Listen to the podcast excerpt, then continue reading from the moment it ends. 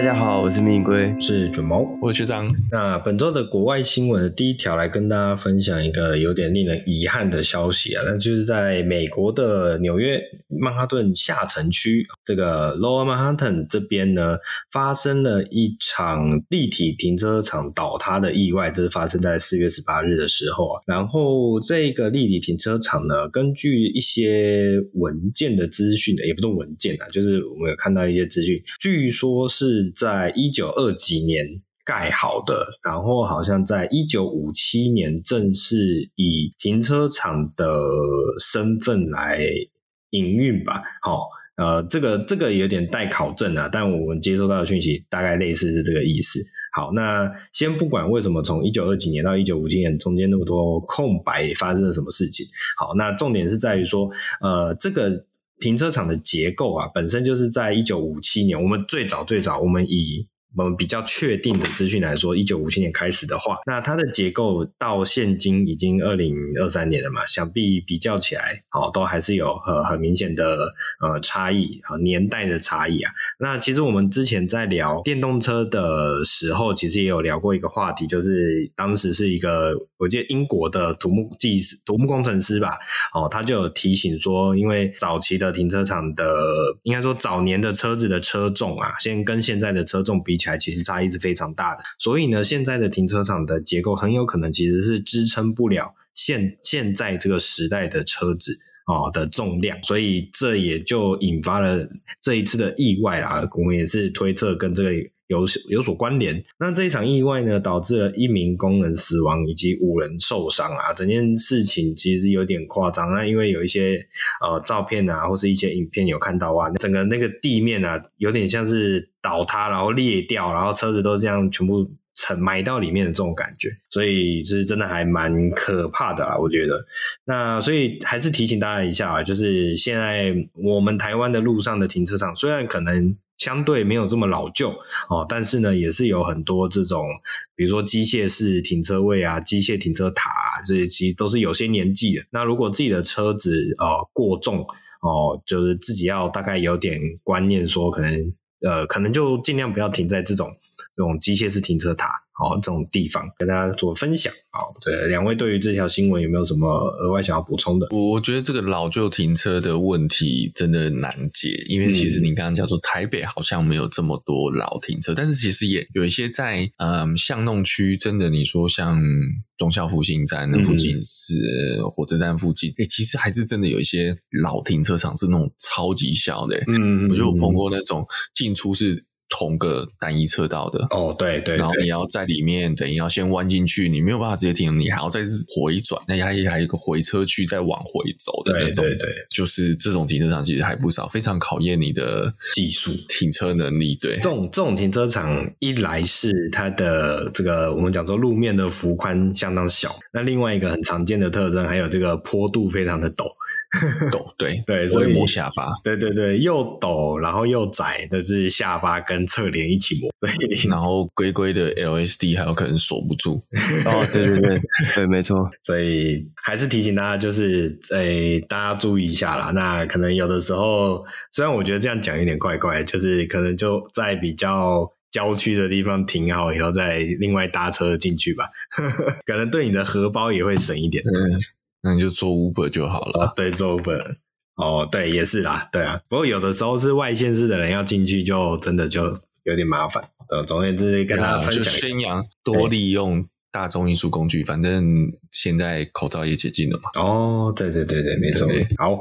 来跟大家分享一下这个消息。啊，接下来第二条新闻来跟大家分享的是这个 Skoda 在它的水箱罩上面大做文章。好，那水箱罩上面能够做什么文章呢？其实我们现在呃，一般汽油车嘛，汽油车的水箱罩最大的功能就还是在于可以进气啦。那进气是为了让里面不管是你的呃水风扇啊，水箱的风扇啊，或是涡轮的 intercooler 啊，都可以具有足够的散热。所以在传统燃油车上面呢，都会做这种网状的造型，让你的这个我们讲说空气可以有足够的空气可以进入到你的引擎室里面。好，那随着电动车的发展啊，那我们也知道原本的引擎室的位置现在可能一来不放引擎啊，二来就算还是放所谓的马达组的话，它所需要的呃，我们讲说散热的能耗的部分其实也没有以前燃油车来的多哦，所以慢慢的现在很多的电动车在设计上都会把前脸做成这种封闭式的造型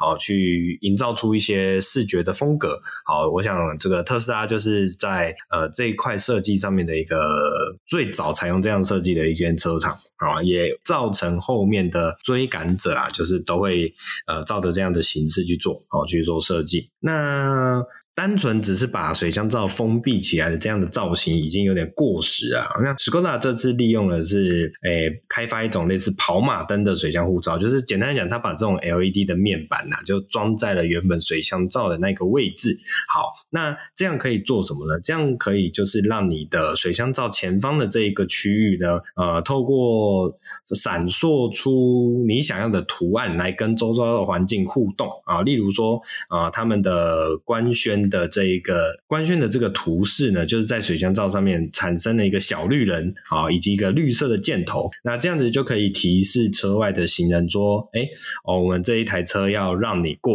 哦，可以行人可以让你先优先的过哦，这样子。那呃，其实这种状态啊，我现在蛮常遇到的，因为我自己开车的时候，就是转弯的时候都会。就是先让人行人过嘛，尤其是因为你转弯之后会经过斑马线。好，那有的时候真的就是我们会跟行人在那边跳恰恰，就是我要让你过啊，行人又因为会先天性的会有点害怕，对对对，就是他可能也想当个聪明的用路人，所以就不敢过。然后我就在那边呃试探一下，也不是试探一下，就是我会，其实我现在后来都是直接就是等。我等到他真的走以后再说，就是一开始以比较早期的时候可能还会被动一下，诶他他好像又想过 又, 又不想过，然后就在那边来来回回很多次啊。后来我就是直接就是反正我就是刹车踩着踩到你过为止。那如果有了这么样的一个功能性的水箱罩啊，就可以进一步的解决刚刚所面临到的那个问题哦，类似这样的功能。好，那其实使用这种所谓的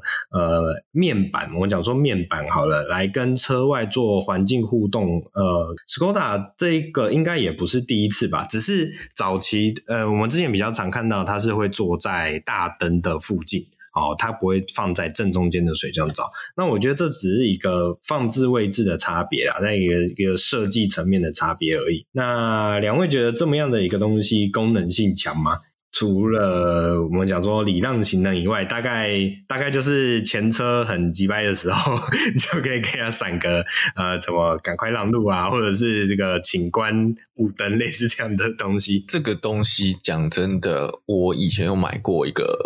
类似的东西，跑马灯就是装在前挡上的那一种，是不是？没有没有没有没有，它那个跑马灯是可以粘在后挡风玻璃，你也可以粘在前挡，它角度可以调整、嗯。就是看你要给前车看还是给后车看。我买两三年了吧，好几年了。然后它插那个十二伏的那个电源，然后它的里面就是一样，你可以设计用 app 去设计你要跑什么字，然后你是要闪烁还是要像跑马灯那样子。讲真的啦。后来用了超少的，嗯嗯嗯，呃，为什么？因为第一个是你还要去按，超不方便，对对，啊，然后再就是说，就是它多了一个不是那么主观的操作哦，我反而觉得这个比之前奥迪或者是高和的那个投射在地上面的那个。投射灯还要弱一点，嗯，还要更不好用啦，不直觉一点。高和跟对对，高和跟那个奥迪在新的 A 六十一 创齁，就还没有上市 A 六十一 创的那个概念车上面，它就有像主如说，我今天要开车门的时候，它就会在车侧打地车侧的地上打类似警示的这个符号，让后面可能骑摩托车或骑脚踏车的人知道说，哦，这个门要开咯，我要注意。哦，我觉得像这个就会比较有直观。嗯嗯嗯嗯，是。但是你说这个装在鼻孔上面，呃呀，那倒不如去学那个 X M Red Label， 弄个红圈圈，可能警示力还高一点。对对，看到就被吓死了。对，这个提醒的这个能力非常强，效果可能更高。没错没错。好啦，那我觉得这个就是一个我我觉得我初步看起来这比较像是一个对未来技术的一个尝试啦，对啊，所以就只跟大家分享一下，好让大家了解一下。这样倒不如是之前那个元泰电子只跟 B M W 合作，嗯，那个其实也是做得到嘛。哦，对，应该有机会。我们上次之前有一个国外车展的时候 ，B M W 有以原本第一次去年是两年前的那个是灰灰阶的全车变色，对对对，然后更进一步的已经变成你可以把它改成痛车了。哦，对对对对，没错没错，对，哎，对耶，那一个应用应该会更为的显著一点，因为你对，但这个成本问题啦，那个一定贵的要死嘛，这个可能相对比较便宜，没错。那总而言之，这种东西就像刚刚学长讲的，其实这种产品市面上已经有了，那只是装的位置的差异嘛。那也许大家可以自己去尝试看看，哦，这个应用起来会是什么样的感觉。好，那下一条新闻来聊一下，这同个集团的 Volkswagen。Volkswagen 最近呢有一个蛮特别的消息是，呃，它这一间公司呢呼吁啊，哦，欧盟。向欧盟呼吁啊，七期法规应该要延迟上路。这是根据这个外外国媒体的采访内容是提到啊 Volkswagen 目前正在推动所谓的这叫游说团吗？可以这样讲吗？好，重点是就是他们向欧盟委员会申请啊，将欧盟的七期排放法规上路延期啊、呃，延期大约一年哦，这么样的一个呃时间点。好，那简单来说啦，哦，简单来说就是目前这个讲说福斯啊，或者讲说 V A G 集团啊，其实对于呃整个内燃机的淘汰的这个步调啊，哦，有些延迟。那如果如期在二零二五年的七月啊、哦，就正式将七期法规上路的话，很有可能这个呃很多的车型的推出以及贩售都会被严重的影响到。好，那其实看到这个消息啊，我会我自己当下想到的一件蛮严重的事情，就是我们其实之前一直聊过很多次啊，这个福斯啊，或者我们讲说 B A G 集团啊，其实是在电动化进程上面，比起其他很多的传统车厂来得非常算是非常快了。所以如果连 B A G 都觉得有点扛不住的话，那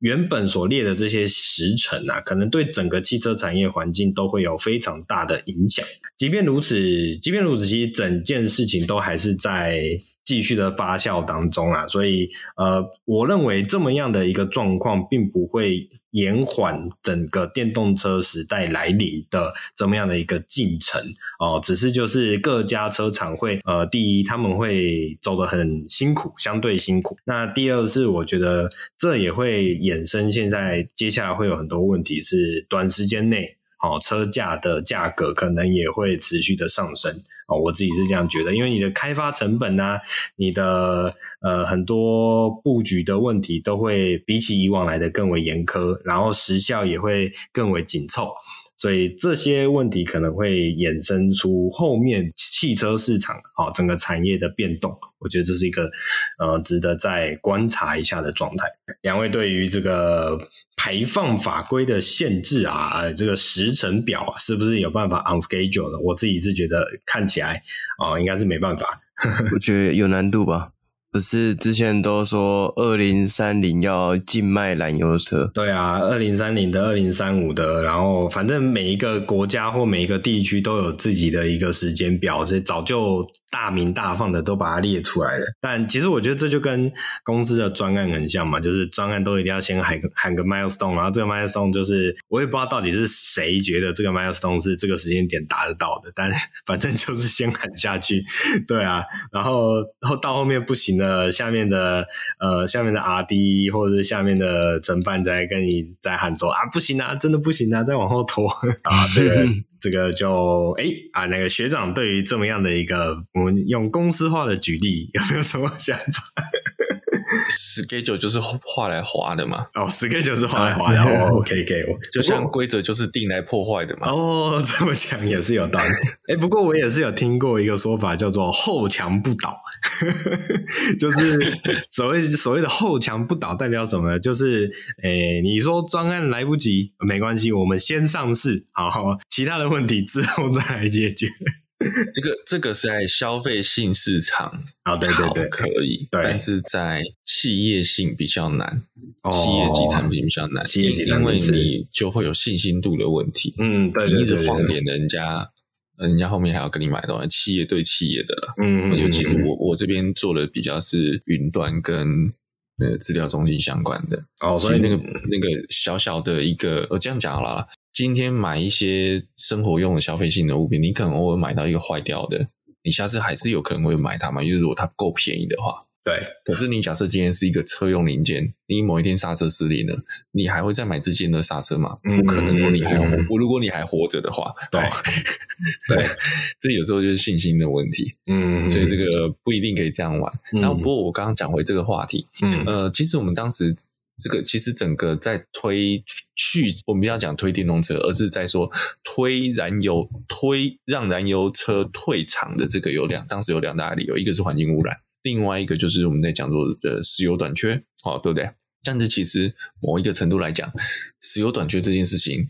其实好像不存在。对啊，我们一直一直从以前我们我们小时候就开始在讲说，哦，石油几十年内会用完哦，对对对对对我们开始要去对，然后其实后来发现这个东西是这个预测，当时其实是一个随便很随性的一个美国学者做出来的数字。哦哦，但是就发现很随性的、啊，不是对对，然后就开始大家疯狂引用。其实讲真的、啊，它也不是只有这个 case 啊，很多事情都是这样，就是我们感觉好像是尝试的东西，呃，回头不一定。这么的有经过非常严谨的这个调查跟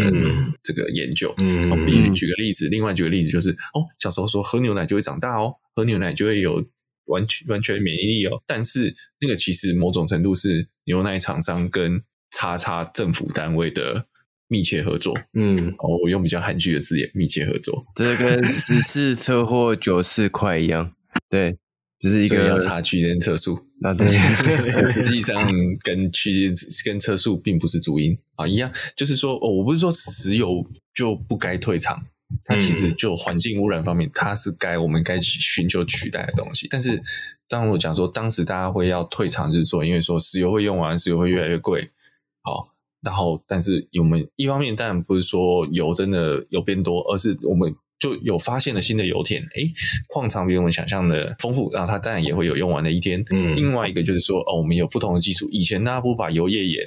的油当作是一种来源，嗯、啊，现在因为技术的关系，它就是一种来源。对，啊，甚至更进一步的，保时捷做出了零碳排的合成石油。嗯，啊，我们先不考虑价钱啦，嗯，诶，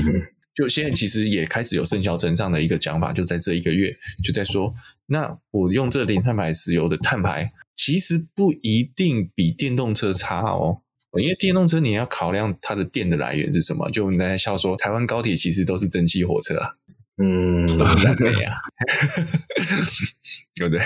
台湾的那个电力电力火车跟台湾高铁其实都是都是火力发电的、啊，嗯，主力是火力发电嘛，不管是燃煤还是燃天然气嘛，所以其实你某种程度就是跟那种柴电机车是一样的意思、啊。嗯，总而言之，这个。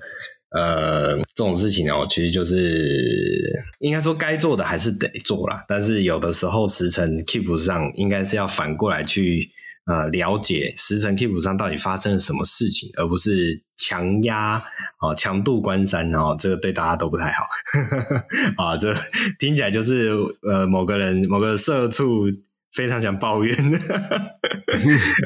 好，那社畜不抱怨了，我们继续聊下一个新闻。好，下一个新闻的话其实也蛮特别的，这个是来自于这个 Jaguar Land Rover。 那 Jaguar Land Rover 集团最近呢在研议要做所谓的 reimage啊、哦，这么样的一个策略。那这个 reimage 的策略会发生什么事情呢？其实我觉得这整件事情听起来是还蛮呃蛮大的啊。我们刚刚讲的是 Jaguar Land Rover 嘛，那 Jaguar 大家很清楚啊。那 Land Rover 其实一直以来它就是一个很明确的标志，但是呢，哦，在这个他们的新的 reimage 这样的一个策略之下，哦。是表示说要把 Range Rover、Discovery、Defender 以及 Jaguar 这四个原本是呃呃 Jaguar 不算啦，但前面我们刚刚讲的那三个 Range Rover、Discovery、Defender 这三个其实原本是算车系，要把这三个车系独立起来，成为一个位阶下的子品牌。哦，所以之后 Land Rover 这么样的一个名号名称可能就会直接被消失了哦。也就是说呃 Range Rover Discovery Defender 这三个车系的名称会直接独立出来向上提升，把位阶拉到跟 Jaguar 一样的这这么样的一个呃品牌的架构之下。我觉得这件事情听起来是呃蛮特别，但也很合理齁、哦、呃很合理的。其实还有这样讲，就是这个诶他们的呃，主观好 C E O 哦有提到，呃，其实 Range Rover 本来就是一个品牌，那 Defender 其实也本来就是一个品牌，因为你这些车的车主啊，当他在跟你谈论他的车的时候，他不会跟你说这是一台 Range Rover， 他会直接跟你说这是一台 Range Rover。哦，这么样的一个有这么样的一个差异性在里面，而且还有另外一个东西啊，比如说我们讲到这个某一台车叫做 Land Rover Range Rover S V Autobiographic 这么样一个一长串的名称的时候，其实你会觉得一来它很绕口，二来你会觉得其实抓不到重点。但是如果今天直接把它用 Range Rover 的 S V Autobiographic、呃、Biography 这么样的一个名称的话，你就会顿时觉得聚焦很多。所以呃，未来啊未来 Land Rover 这个名称啊可能就会离我们而去啊。其实我觉得这个离我们而去也不是说真的就是消失，它应该还是会挂在这个 J L R 集团的这个名字之上，只是未来的车子就不会直接再以 Land Rover 为品牌名、哦、而是刚刚我们提到的把那三个呃Land Rover 旗下的品牌往上拉，拉到一个品牌的位阶上面。那两位觉得这么样的一个做法是明智的吗？我自己觉得是还蛮明智的，而且是可接受的。我觉得要做出市场差异啦。嗯嗯嗯嗯。可是我觉得现在像好，我们讲说 Range Rover 跟 Discovery 跟 Defender， 其实确实这三款车系上面的市场差异还蛮明显的。就是呃 Range Rover 会比较走的是豪华风格嘛，然后 Discovery 会比较偏向是都市乘用的方便利性再大一点，那 Defender 就是完全走真正的这种野外的硬派，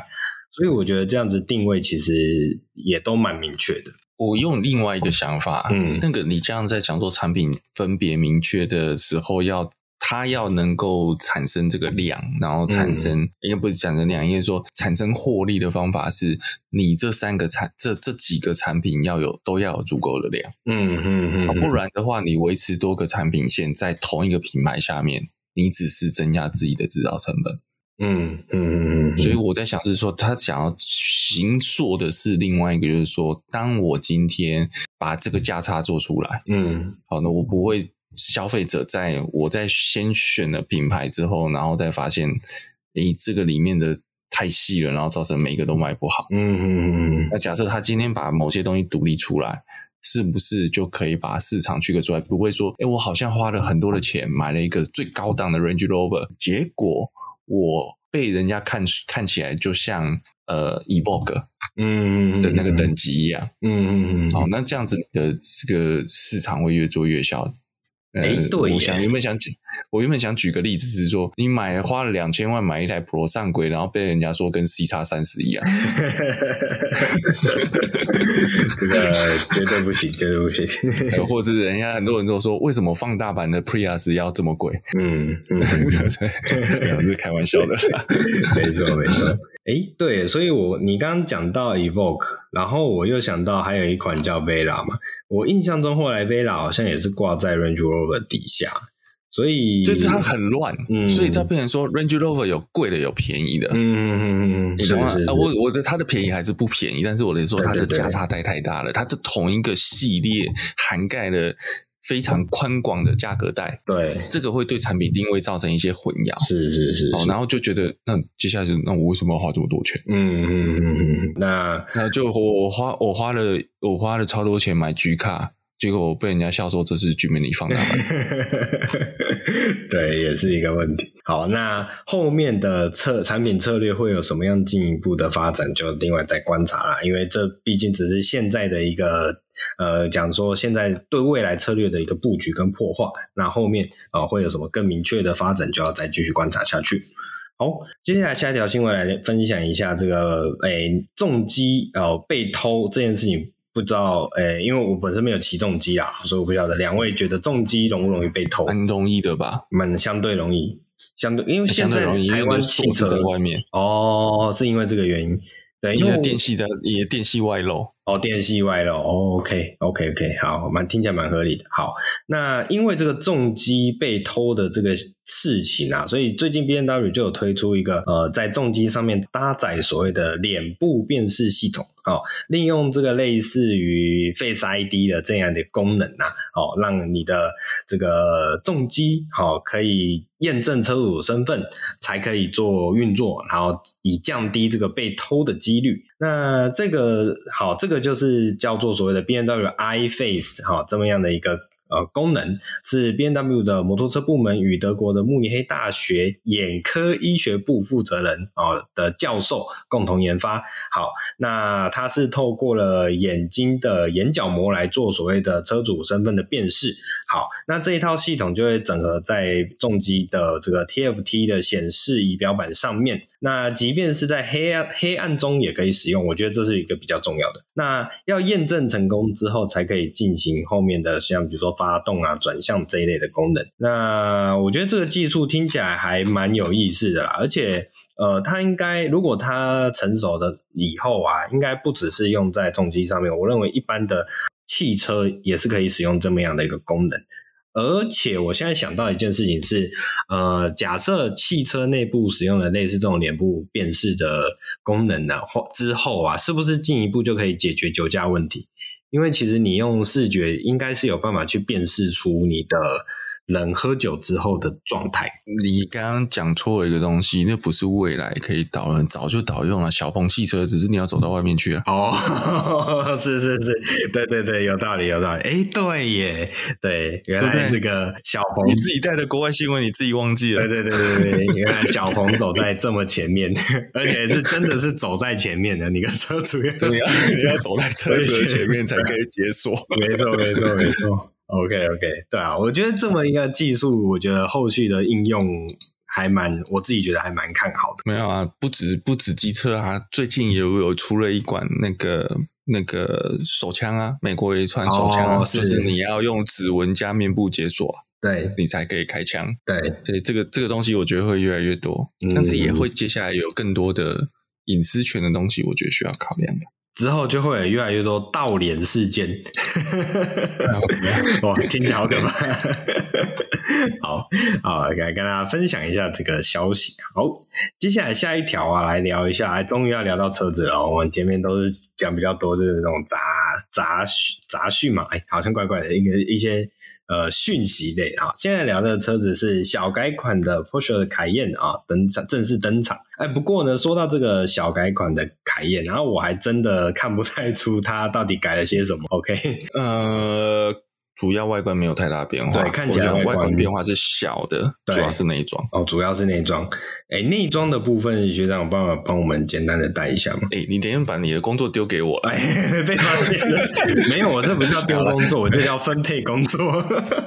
好，这个凯宴其实这次内装改动非常大，就主要是仪表板。嗯嗯嗯，我们讲其他，因为其他东西大家都可以客制，所以比较难区分说上一代跟这一代。你说要比较显著的差别，那整个中控台仪表板是非常大的变化。第一个部分啊，我们就先从驾驶人的角度开始看，就是它前面那个时速表那边，从它其实用的会像 Taycan 的曲曲面萤幕了，嗯，好、哦，那它跟传统凯宴的这个呃这个时速表这个这个仪表板是不一样的，哦，这是第一个很大的变化。再来就是往右边看，就是那个中控的萤幕操作也变得很像Taycan，嗯，它等于是中间有一个主要你在靠操控车子设备的，那在副驾驶座的前面也有一个做操作，副驾驶那边也可以作为这个呃做操作一些娱乐系统跟车子可能空调这边的操作哦，等于第二个副萤幕。然后它这边还有一个很大的特色哦，它那个副驾驶的那个萤幕是可以拿来看影片的哦。嗯，好，但这个就涉及到一个问题了。那我们以及以前其实常常在车子的萤幕可以看影片，但是它可能会做一些限制，做类似你像特斯拉，你时速超过多少以上，它就不能用了。对，好，这种看影片功能就不能用，因为你不能对驾驶人有任何干扰。但是在凯宴这个萤幕是可以的。那它怎么做到？它做视角屏蔽，所以其实你在这个副驾驶在驾驶的是看不到副驾驶座的荧幕上面在干嘛的，嗯嗯、啊，所以他那边看 YouTube、呃、看 Netflix 不会对你造成任何影响，是是，对，这个我觉得这还不错。然后另外就是说，嗯、它的这个空调操控，呃，就又回归一些比较实质上面的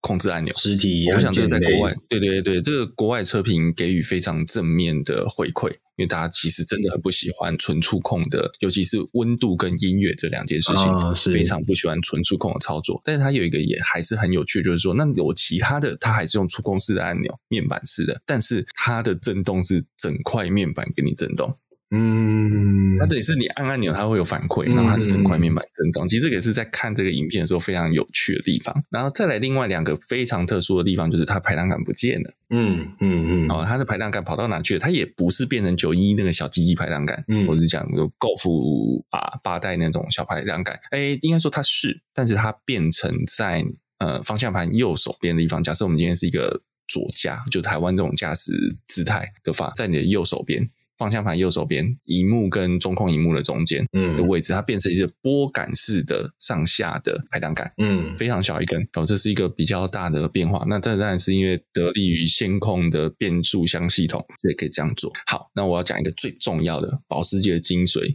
不见了，那个什么东西呢？那个不是中表嘛？中中那个中间那个那个是跑车计时套件，那个是有没有选的问题？保时捷有没有选的问题？最主要的是保时捷的发动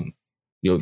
这个，我们一般的车啦，现在都是电控，都是按那个按钮，对不对？那以前，对对对对，以前的话是都在右手边，嗯，那个转钥匙嘛，钥匙插进去转嘛，对不对？对对对对。那保时捷一直以来都是在车门内侧的旋钮，哦哦、为什么？因为它的用意是它是一个赛车，它要驾驶一上车的同时，它就可以发动引擎，嗯，这是它的设计概念，嗯 嗯, 嗯，然后所以保时捷一直以来秉持着这个传统，它的所有车系的引擎启动旋钮还不是按钮，是旋钮，它会做成像钥匙的形状。以前是钥匙要插进去转的，后来因为都用 keyless 嘛、嗯，所以它做了一个钥匙的形状在方向盘的左手边。那假设今天是这个英国大英体系的话，或日本，那它会这个旋钮会在方向盘的右手边、嗯哦，就是车门那个位置。但是在这代凯宴这个东西不见了，回归到 push button， 应该不是回归，保时捷不是走这条的，应该说说就顺应潮流跪下去。哦，我以为要讲从善如流，没有善。但是我真的蛮讶异，是的确这是一个呃国外车媒在讲是一个上市的保时捷传，我也蛮讶异，是因为这个东西你改成 push button， 它没有什么太大的力。我想不到什么利基点，你反而去留那个开关，可能成本上会多一点啊。但是以凯宴的车价，有差这些钱吗？嗯，反正那个质感不见了，嗯嗯嗯嗯，那个仪式感不见了。嗯、我讲的仪式感、嗯、哦，你开保时捷就是要这样发动引擎的那个东西，一个保时捷车主的骄傲的象征之一就不见了。诶，那我好奇，Taycan有这么样的一个设计吗？Taycan好像是用按的，嗯，可是因为它是电车啊。呃，就是要往新时代走了，对对，它本来就是一个不一样的东西。哎、欸，对对对，这我可以理解。你这样讲到是因为未来凯宴要过渡到纯电了吗？哦，有可能哦，因为毕竟马抗就有这么样一个消息嘛，我记得。那其实顺势就来带一下马抗好了啦，马抗的 E V 最近好像也有是被呃捕捉到，其实前阵子其实就已经有被持续的捉到，但当时的伪装是比较来的我们讲说明显的，那只是最近好像有比较更明确的这个外形有被捕捉到嘛，有被看到嘛。好，那那那其实我也顺便带一下，就是说从这次的 Taycan 的车灯啊，我讲刚刚讲说外观没有很大改变，但还是有一个不同，就是它的车灯，对对对对对对，它车灯的那个四灯状其实有向 Taycan 靠拢，但是我觉得跟 Taycan 的车灯型又不太一样。嗯，那马抗最近流出来的动态影片是关于试车的部分，嗯，那它的伪装其实拆掉了非常的多，嗯，那某一部分我们就可以看出来，这个电动的马抗 Electric。看起来车灯就会有点像现在这个刚发表的凯宴，嗯嗯，所以大家可以一窥一二，跟过去的马抗做一些比较。我觉得过去的马抗会看起来相对，如果用新车来做基底作为基础，它会看觉得过去马抗比较圆一点。对，那新的这个灯会比较锐角，嗯，然后大家这个下面的这个不确定硬是不是进气口，总之那个变成比较硬一个三角形的切块的，嗯，呃，像扰流这样子的东西，哦，它会变得比较锐角化。这个大概是我们可以看得到的。不过它的造型上会不会让人家觉得跟这个目前的Taycan Turismo的版本呃，或者说这一台车啦，会太相像了。觉得相像也没有关系啊，它本身车格是不一样的、啊。哦，是是是，就简单讲，用车格去做分类了、啊，对吧、啊？造型上本来就是会有一些家族化的造型的延续嘛，没有错。嗯嗯 ，OK。那其实这次在流出来的照片也有一些中控台的、呃、的图，那其实，在中控台我们也看得出来，它前端就是一个类似我们在这个凯宴 E V 看到的曲面萤幕。嗯嗯，哦，这个。方向盘后的这个仪表板，嗯嗯，然后另外就是它的中间中控也是一个很大的平面萤幕，所以我觉得会变成类似，就跟 Taycan 跟新的凯宴的中控会蛮接近。毕竟这个一来是家族资源的应用嘛，二来是就是你这种诶，应该说反正家族化的设计本来就会有一些呃，我们也不能讲视觉风格啦，就是整体的设计上都会有一些元素会去做保留。好，那。但是就是换了一个新的呃整个视觉感哈，或者新的气象啊，给大家去做呃一个新车的一个感受。那这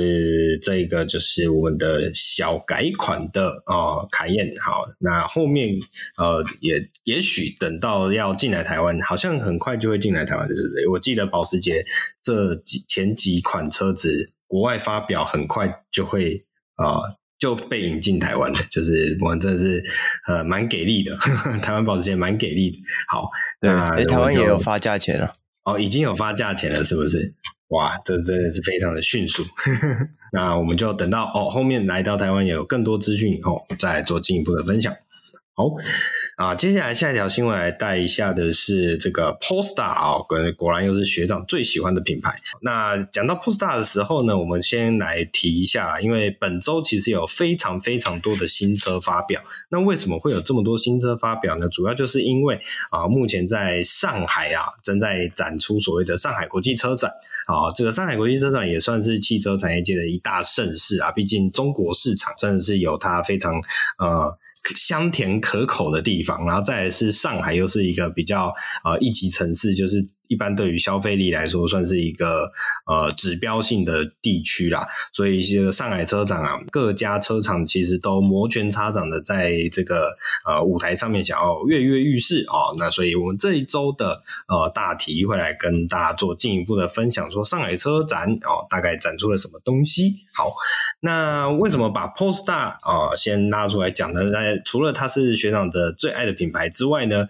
哦当然还有这一次。他所发表这一款 Polestar 四、哦、非常的有特色、哦、为什么我会讲说它非常的有特色呢、哦、首先你看到这台车的话，诶，这种所谓的有点类似跨界跑旅定位、哦、具有跑格酷配造型的这样的一个产品，其实在市场上、呃、其实非常多啦，其实不是很意外、哦、那可是这一台车你一看到就可以发现一个非常显眼的标志，那就是它居然没有后挡风玻璃、哦、这样一个设计感就真的是超越一般的想象。那首先提到 Polestar 四其实跟 Polestar 三它之间有蛮多的关联性啊。好，但是其实呃，你从整台车子去看啊，你大概可以去觉得它是一个呃延续性的产品。好，那我觉得这整台车啊，你从整个造型来讲，呃，虽然它的定位是所谓的跨界休旅啦，但是我这样看起来，其实它很像一台呃，它的休旅车的味道没有这么明显，哦，它真的很像一台酷配型的掀背车，它是一台，它是一台 Polestar 版的 Crown。哦，有一点，但是我觉得我觉得它的整个造型感比起控来的更为协调啦，我不确定它是不是这个，我自己对品牌有偏见。你, 你, 是, 你是在酸什么吗？没有没有没有没有没有，我没有酸。其实我是说这个我们说 Polestar 四这台车一点都这个推出这样的车一点都不意外。嗯嗯 Polestar 二本身就是一个这样的车格。嗯嗯嗯。然后 Polestar 二本身就是一个介于标准 S U V 跟标准轿车，当时大家就摸不透它的定位到底在在哪里？嗯嗯嗯。不过我觉得它也当时也是一个试水，因为 Polestar 作为一个新品牌，在那个时代，作为一个新品牌，它就是要做一些跟传统车企不一样的东西。没错，所以这也是它独立出来用意嘛，不然它就继续作为 Volvo 的一个 A M G Line 这样 A M G 这样的产品就好了。对对，那它就是独立自己把它独立出来，要做一个全新不同于传统车子的传统车厂的概念型产品。嗯、那 Polestar 四我觉得就是一个它去摸索。现在到底是不是大家一定要把车子做成 S U V 那样子，嗯嗯嗯，或者是一定要把车子做了轿车那样子。对，因为电动车我们给予了车体很多设计的弹性，所以你看嘛，你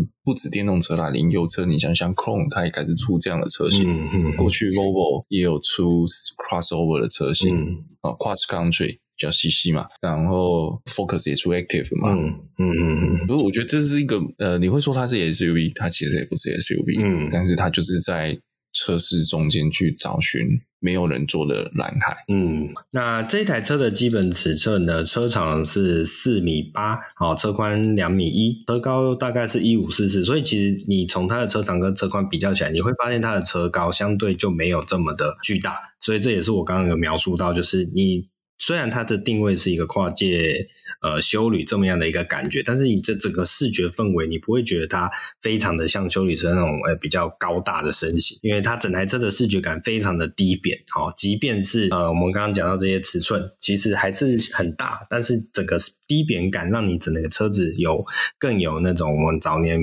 跑跑车的那种感觉，就是呃大概在这个十年吧，所谓的跑格就是把你的后车厢的那个屁股往下压，车顶线条往下压，就叫做跑格。但是这一台车你就可以真的去感受到它是所谓的跑格，就是它的整个底盘的视觉感啊，整个车子带来的氛围都非常的有跑跑位，而不是单纯只是把屁股啊压一个 coupe 的车尾，哦，就跟你讲这个叫跑格，哦，所以这在设计上还是有一些根本上的差别。那这款车的轴距啊，啊 二九九九毫米， 我觉得这个轴距的数字的设定还蛮特别的，就是要嘛就是直接突破三米，哦，我们讲说三米整啊，它不是，它就硬要列一个二九九九，我不知道这个会不会是跟有一些我们在买卖啊，好像哇我没有超过三万块那种感觉很像，哦，不太确定，但反正我觉得这个轴距的设定还蛮特别的。刚刚有提到一个很标致型的设计，就是它没有所谓的后挡风玻璃嘛，那其实这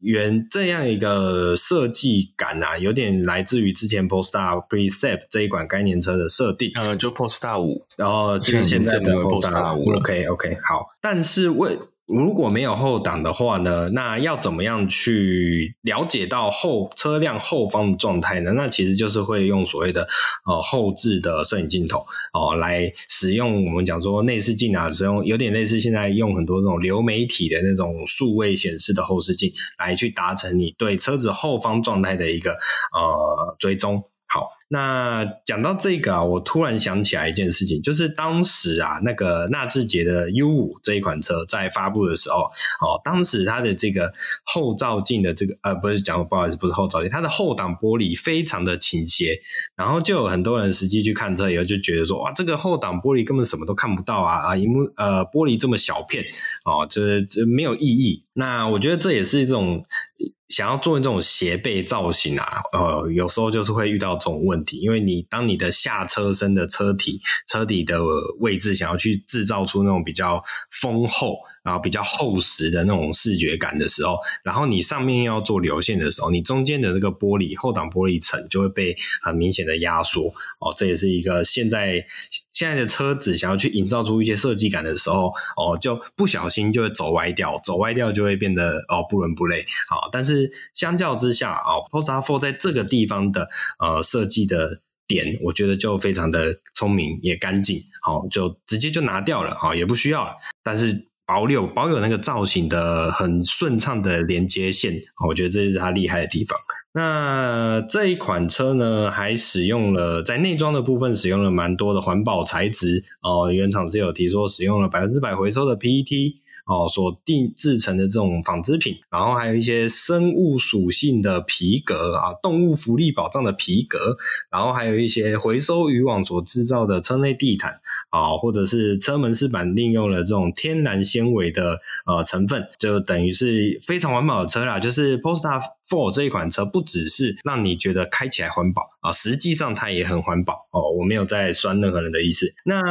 Polestar 四的座舱呢，也配备了这个 十四点七寸的 H U D 抬头显示器哦，以及 十点二寸的数位仪表板啊，然后还有这个中控萤幕，好像也是来到 十五点四寸的触控式萤幕。所以这整个车内的科技感氛围其实还是会非常的强烈哦，因为你该有的配置都有，而且都很大、哦、我觉得这也是一个它蛮厉害的地方。 OK， 那可能有些人会觉得说它的、呃、我们刚刚讲说 十点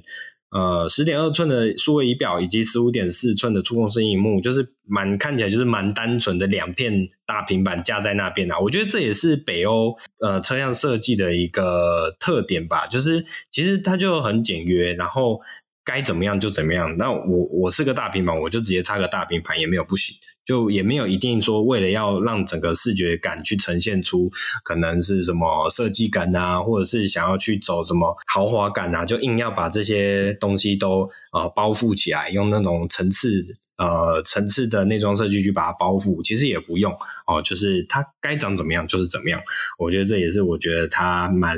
令我钦佩的地方。好，那它的单马达后驱的车型啊，哦，最大的呃预估的最大马力可以输出来到两百七十二匹以及三十五公斤米的扭力。那如果你是选择这个具有前后双马达的四轮驱动车型的话，它的最大马力预估可以来到五百四十四匹以及七十公斤米的扭力。那零百加速啊，可以号称可以 三点八秒内完成，那也是号称这个来自于原厂呃 Polestar 这个品牌至今为止速度最快的量产车啦，哦，这么一个呃它的设计的呃目标。好，那我觉得这一款车真的是整个整体的氛围上面都有它足够的视觉辨识度也好啊，或者整个质感也好，都让我有非常的期待。但是呢，因为这一款车目前预估会在十一月的时候率先在中国市场发布发售，正式发售，而且会在吉利车吉利汽车在中国杭州的工厂进行生产，那后续可能会再往外投到投放到其他的市场。但是呢，在中国的杭州车厂生产，这也就代表一件事情，就是这一台车、哦、Polestar 四这一款车，因为它的中国制造的这么样的一个协的关系，很有可能在台湾没办法买到哦，我觉得这也是一个比较可惜的地方。那之前聊到的那一款 Polestar 三嘛， Polestar 三其实是在北美是有做生，应该说它的生产基地目前是在北美有规划，所以 Polestar 三、啊、对、嗯、对, 对，到时候在北美有，对对对，因为为了因应美国市场，哎，是是是。就是 Polestar 三它来到台湾的机会就比较大一些，那我觉得这是有点可惜啦。那如果北美市场会有生产 Polestar 三的话，有没有可能也也同步生产 Polestar 四呢？台湾才有机会来引进。我觉得稍微难一点，难一点，因为休旅车在美国是好销售的，但这是个奇怪的车型，在美国感觉相对不好卖哦，因为它就像轿车啦，是是是是，轿车卖不，在美国其实已经销量开始萎缩了嘛、嗯、是是，不要不要讲传统车企了，你看特斯拉，因为买也是 Model Y 跟 Model X 卖超好的、啊、哦，即便是在北美也是，对啊 ，Model 三是赚在 Model Y 还没出来，嗯、哼哼，是是是是是，对啊，这这让我想起来以前那个 Infinity。跟 Lexus 这两个品牌的休旅车，就在很早期休旅车刚开始发芽的时候，然后诶那个时候的日系休旅，日系 L S U V， 就我刚刚讲的那两个品牌嘛，它的造型设计上都会比较嗯没有美式休旅车这么的霸气，所以那时候就戏称啊，就是是华人跟女人开的车，所以是不是你这个要小心一点哦？这个政治不正确，哎，就是当时的人，哎，当时人真的是没有这个，对啦，对啦，没有这个观念。我们现在是世界大同，对对对，对这个当年的小美人鱼怎么可以是红发白人呢？不行，太过分了。好啦好啦 ，OK， 好，那以上就是这一台这个来自于诶、欸、包诶、欸、我们讲说 Polestar 的这一款 Polestar 四，那我自己是非常喜。我自己相对来说是非常喜欢这一台车的设计氛围，但就像刚刚提到，它来到台湾的几率可能稍微有点不是这么高，呃，有点可惜。那没关系，我们就在后面再继续观察来到台湾市场的 Polestar 到底是什么样的产品嘛？我记得学长很期待的是那一款 Polestar 五嘛，对不对 ？Polestar 五，对对对对 ，OK， 好，那我们就期待哎。等学长喜迎新车，好，好，以上就是我们本周的国外新闻，那现在请龟龟来帮我们接本周的国内新闻吧。好，那本周第一则国内新闻呢，是来自德国的 Opel 在台湾发表了品牌的第二款车 Grandland， 那上市首波呢提供 G S Line、Business Elegant Model 跟 Business Elegant Model Plus 首发特仕版三种车型，那它的车款售价呢是从 一百二十九点九万起。Grandland 采用的是与现行第二代 Peugeot 三零零八相同的 E M P 二 模组化平台打造，那在动力部分啊，是使用了 一点二升的直列三缸汽油涡轮增压引擎，搭配八速的手自排变速箱，提供一百三十匹的最大马力跟 二十三点五公斤米的最大扭力。如果这两台车相比啊，我自己个人是比较喜欢三零零八多一点，那不知道两位会怎么去选？我我我基本上也是三零零八啦，我我觉得从外观上面来看，你就可以比较明显的辨识出这个三零零八的这种视觉风格。当然我必须再强调一下 Opel Grandland 的这一款车的外形设计其实也非常的呃，它它也算非常的好看啦，就是蛮年轻，然后蛮有动感。但是你在整个呃识别性上面，还有这个造型的一些设计的思维上面，你会觉得三零零八比较有它的特色。好，那我们讲到外观，有时候见仁见智啊。但是我们来谈论到内装的话，那我真的必须说，这个三零零八真的是屌打，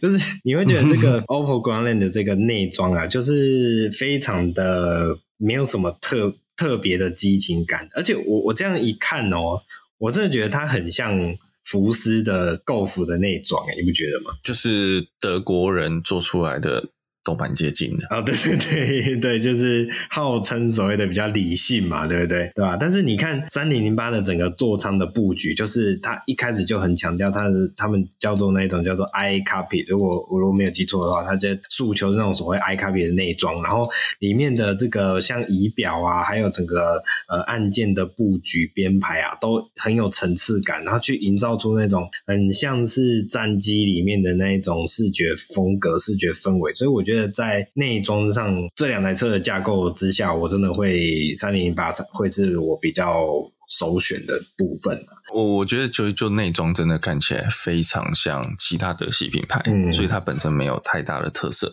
那的确像卷毛讲的，就是说外观上的确你跟上一代的 Grandland 比起来，它有很大的进步。哦、上一代 Grandland 真的看起来老气很多，这一代其实年轻化的设计很明显，但是我应该也是会选三零零八，原因是因为既然内装都在、呃、这个讲的动力都差不多，嗯，动力是一基同个体系啦，所以它算法骨，但是你就内装的质感跟外部设计的那个 style 那个品味上面，法系车绝对是狂胜大胜德系车、哦、我讲同价位啦、嗯、德系车很贵的也是很漂也有很漂亮的，但是法系车我觉得也相对在台湾会展现一个对自己对选车上面的独到品味。嗯，好，然后另外一个就是说，讲到后勤，两边的后勤都差不多匮乏，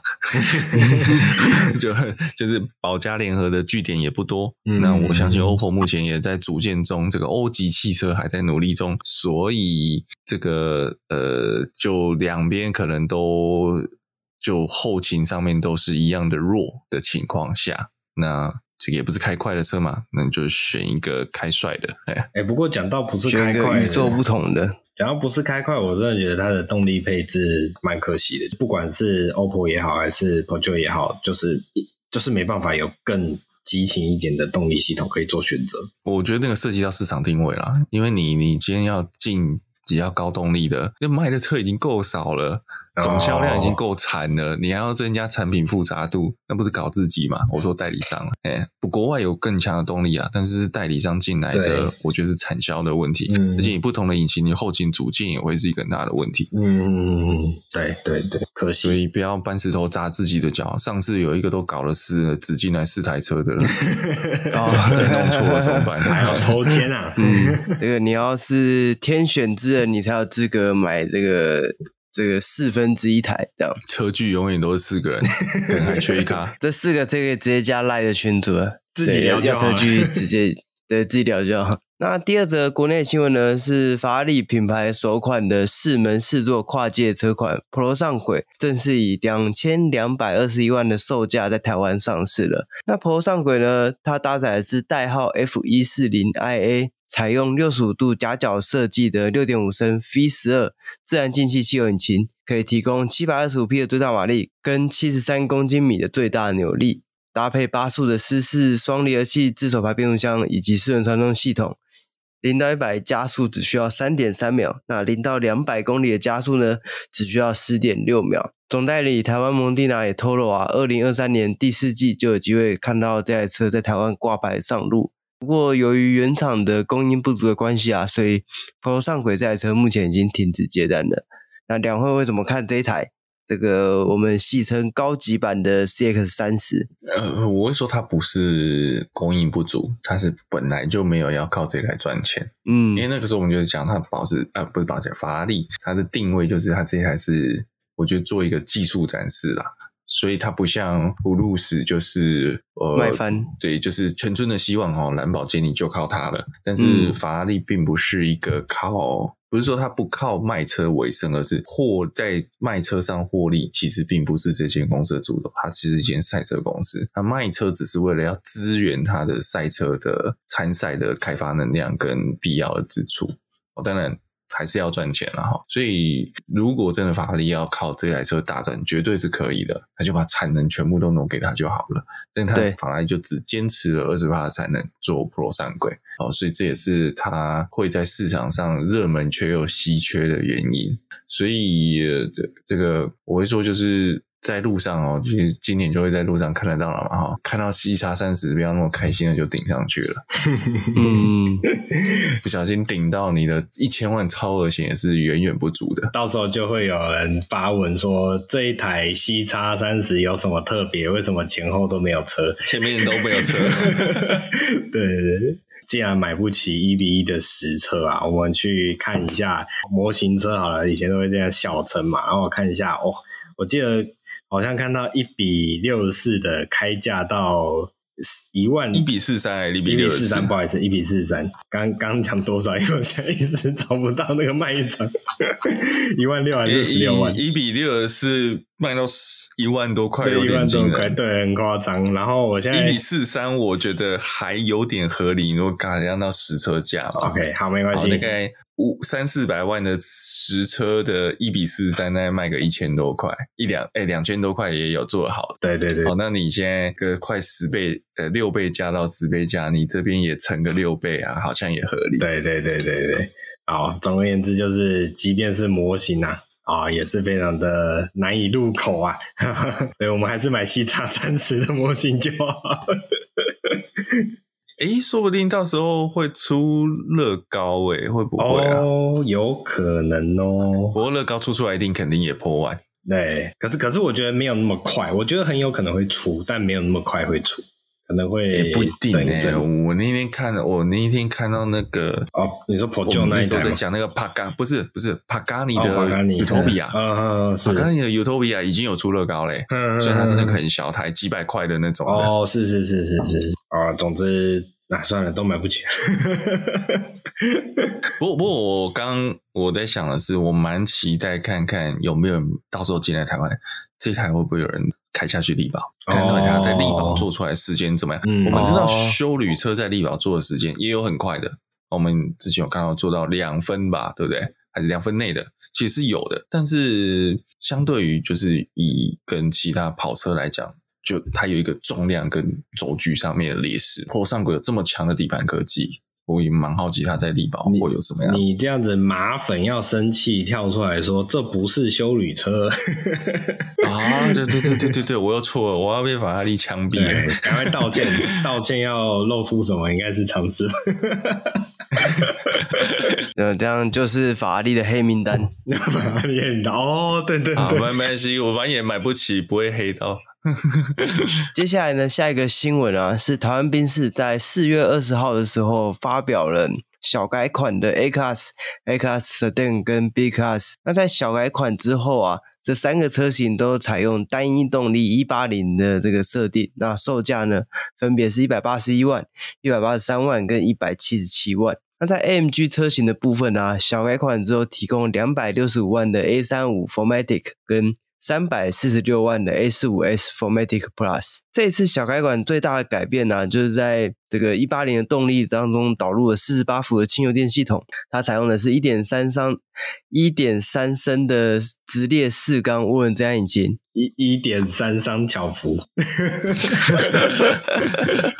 哦、然后搭配的是七速的 D T T 自手排变速箱，具备了一百三十六匹的最大马力跟 二十三点四公斤米的最大扭力。A三十五 跟 A四十五 都是用 二点零升的直列四缸汽油涡轮增压引擎，那 A三十五 是三百零六匹跟 四十点八公斤米的扭力，然后它有这个轻油电系统，所以可以额外提供十四匹的马力。那 A四十五S 呢则是提供了四百二十一匹的最大马力跟五十一公斤米的扭力。那两台 A M G 的车型都是搭载 A M G Speed Shift 八速 D T T 自手排变速箱。那这一次在小改款的外形跟内装上啊，其实几乎都是没有什么改变，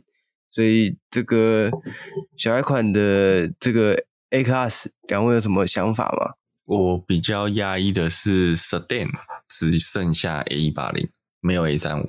但没有 A四十五 可能还可以理解，但是嗯，就这个中间就没了，就是它只剩一个最 入, 入门的车型，感觉就是这个轿车的确是卖不好，在台湾也卖不好。嗯，然后这次还有就动力断差有点大嘛，但可以 对, 对, 对，就直接 A一八零 然后就就没有了，因为以前的 A一八零 之外还有 A两百、A二五零， 其实 A五零、啊、我认为是还卖的蛮蛮不错的、嗯、G T I 那种感觉，嗯，高尔夫 G T I 那个机具，虽然它比较贵啊，贵很多啦、嗯哦、不过你给人对等看啊。B M W 的 一二八 T I 也不卖了嘛，哦，嗯嗯，所以是可能真的这个集聚是我们有兴趣，但是并不是台湾市场所青睐的，就是有动力需求都去买 C三百 了，没有要买什么 A二五零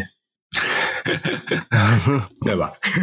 呃呃我觉得两个调性有点不太一样啦、嗯嗯嗯哦，但不过不过的确是有，如果有那个钱，那可能的确你可能就去买 C三百 外汇车、嗯嗯嗯哦，可能还可以留下钱来做改装，嗯，不是还可以 A二五零 的定，还还可以留三百块去加油，哦，绝对留了，可以加好多次。对，但但值得一提的是 A三十五 Sedan 因为在中国是有国产的，所以其实据说在中国当地卖的还不错。因为他们这个车对标的价格区间是八十六跟比亚迪，所以对之前看影片的时候就觉得很惊讶，就想说哦，原来在中国啊，这个 G R 八十六 的对手是 A M G 三十五、嗯、那这个、嗯、这个真的不好打，很难打，这个两百出头匹跟三百零六匹，对啊，对，这这差异有点大，然后内装质感也差很多。不过中国市场本来就是一个相对竞争的环境、啊、真的真的不容易。对，还有那个价格也，你说拿来台湾也不好做参考嘛。对啊，所以这个对于 A Class 有兴趣的朋友，其实也不一定一定要选择总代理的车啦，因为在小改款之前，我有看到一些外汇的 A Class 可以选，所以如果你真的对于这个车这个车型很有兴趣的话，那就不妨多找找看。看看有没有更适合你的这个动力集聚这样。好，那本周的新闻就到这边结束了。那喜欢我们的话，记得帮我们按赞、订阅、分享，然后脸书 Apple Podcast 帮我们评分留言。那我们下礼拜见，拜拜，拜拜。